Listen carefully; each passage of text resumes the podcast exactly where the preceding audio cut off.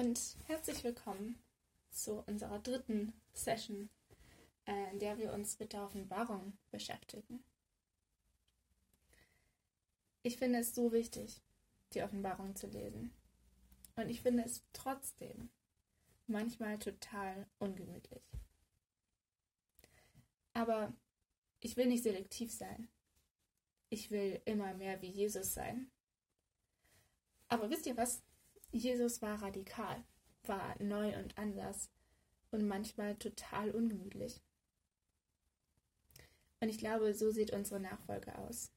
Jesus hinterher, auch wenn es manchmal ungemütlich wird, unser Leben lang. Und dann? Ich möchte mit euch heute über ein Herzensthema reden. Und ich musste an eine kleine Begebenheit äh, zurückdenken, die ich euch einfach jetzt mal so ein bisschen sprachlich aufmalen möchte. Als ich in England war, in, in den Yorkshire Dales, da, es muss im April gewesen sein, da haben wir uns mit einer kleinen Gruppe oben auf dem Hügel zum Picknick getroffen. Und ich war auf einmal hin und weg. Es war ein klarer, warmer Frühlingstag. Die Wolken zogen langsam über den blauen Himmel und die Sonne verwandelte die Felder im Tal in, in grüne Oasen. Die grasenden Schafe haben auf einmal so richtig geleuchtet im Licht.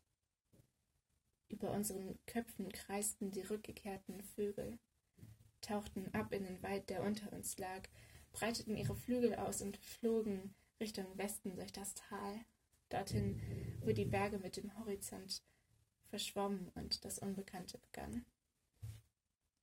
Und ich stand da, auf einmal ergriffen von der Schönheit der Schöpfung, die sich da vor mir ausbreitete.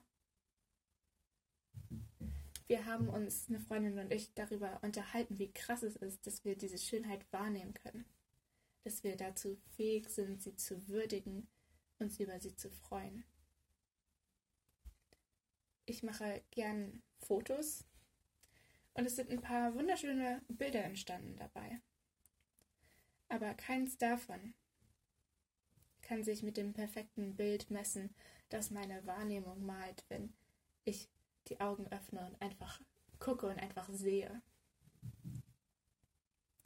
Ich weiß nicht, wie es euch gerade mit der Beschreibung ging, aber wahrscheinlich hättet ihr mir zur gleichen Zeit am gleichen Ort zugestimmt. Aber nur weil wir meinetwegen alle aufs Meer, auf den Sonnenuntergang gucken und es für schön halten, heißt das noch lange nicht, dass wir Schönheit alle gleich wahrnehmen. Das Konzept von Schönheit ist fragil, aufgeladen mit dem Potenzial, so viel zu schaden, wie Gutes anzurichten. Und ich könnte über Dinge wie Schönheitsideale bestimmt noch stundenlang reden, aber der Punkt ist, dass unsere Schönheitswahrnehmung einzigartig ist. Niemand sieht wie du. Die Bibelstelle, die wir heute lesen, äh, ist wieder die Offenbarung, wieder Offenbarung Kapitel 21. Ähm, und ich lese die Verse 1 bis 8. Die neue Welt Gottes. Dann sah ich einen neuen Himmel und eine neue Erde. Denn der vorige Himmel und die vorige Erde waren vergangen und auch das Meer war nicht mehr da. Ich sah, wie die Stadt Gottes, das neue Jerusalem, von Gott aus dem Himmel herabkam, festlich geschmückt wie eine Braut an ihrem Hochzeitstag. Eine gewaltige Stimme hörte ich vom Thron her rufen, hier wird Gott mitten unter den Menschen sein. Er wird bei ihnen wohnen und sie werden sein Volk sein. Ja, von nun an wird Gott selbst in ihrer Mitte leben. Er wird alle ihre Tränen trocknen, und der Tod wird keine Macht mehr haben. Leid, Klage und Schmerzen wird es nie wieder geben, denn was einmal war, ist für immer vorbei. Der auf dem Thron saß, sagte, Sieh, ich schaffe alles neu. Und mich forderte er auf, schreib auf, was ich dir sage, alles ist zuverlässig und wahr. Und weiter sagte er, alles ist in Erfüllung gegangen.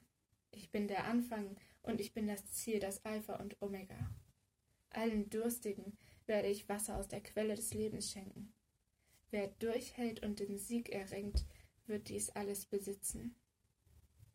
Ich werde sein Gott sein, und er wird mein Kind sein.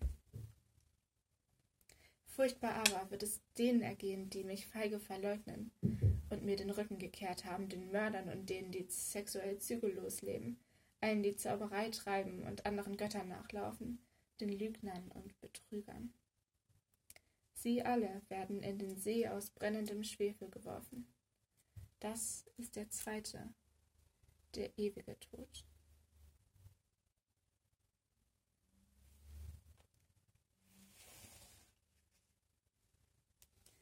Ich nehme an, dass wir vorhin, als wir über ein schönes Objekt, einen Menschen oder eine Erinnerung nachgedacht haben, durch die Kraft unserer Fantasie alle verschiedene Dinge sehen durften. Und genauso wie sich unsere Schönheitsfantasien unterscheiden, unterscheidet sich Gottes Perspektive von unserer. Es gibt viele Bibelstellen, die von schönen Dingen sprechen. Gott sieht Schönheit in seiner Schöpfung, in Kunst und Musik, in Akten der Hingabe. Gott hat Freude an schönen Dingen und ich glaube, hier liegt die kurze Antwort in meiner Frage. Wie kann es sein, dass wir dieses unglaubliche Glück haben, sehen zu dürfen, wahrzunehmen, uns zu freuen? Gott hat uns nach seinem Bild erschaffen. Er freut sich an unserer Freude in Psalm 27 steht. Um eins habe ich den Herrn gebeten. Das ist alles, was ich will. Solange ich lebe, möchte ich im Haus des Herrn bleiben. Dort will ich erfahren, wie gut der Herr es mit mir meint, still nachdenken in seinem Zelt. Und hier taucht es wieder auf. Solange ich lebe und dann.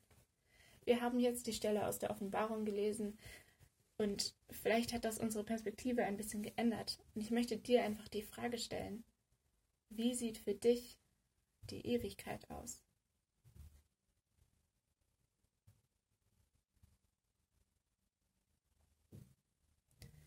Mir war ein Wort irgendwie beim Bibellesen präsent. Und das war Gerichtstag. Man kennt es irgendwie so, den, den jüngsten Tag und so. Ich kenne mich da auch gar nicht so gut aus. Hat mir persönlich auch noch nie so gut gefallen. Irgendwie ergibt es Sinn und ich verbleibe trotzdem mit Fragezeichen. Wie wird die Welt gerichtet?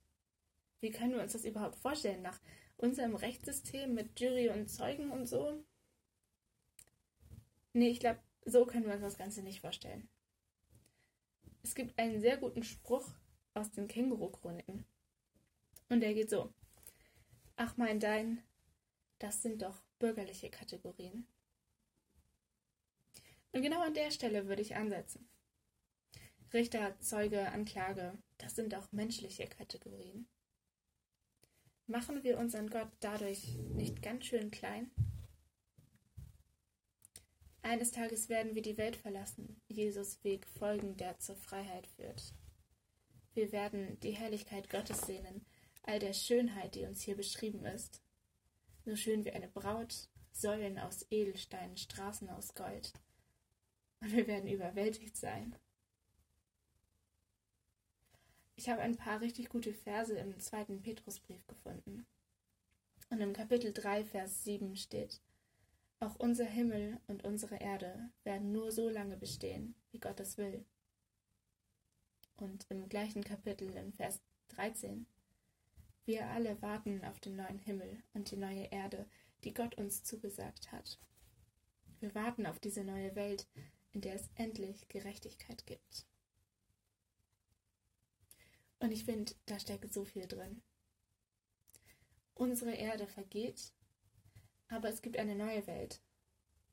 Und wenn die Schönheit dieses Planeten, und wir erinnern uns nochmal an Sonnenuntergänge, an Wälder, an die verschneiten Hänge unserer Gebirge, wenn die Schönheit dieses Planeten so leicht vergeht? Wie viel majestätischer, prachtvoller, herrlicher muss das Königreich Gottes sein. Wir warten auf Gerechtigkeit, göttliche Gerechtigkeit, die so viel vollkommener ist als alles, was wir uns vorstellen können.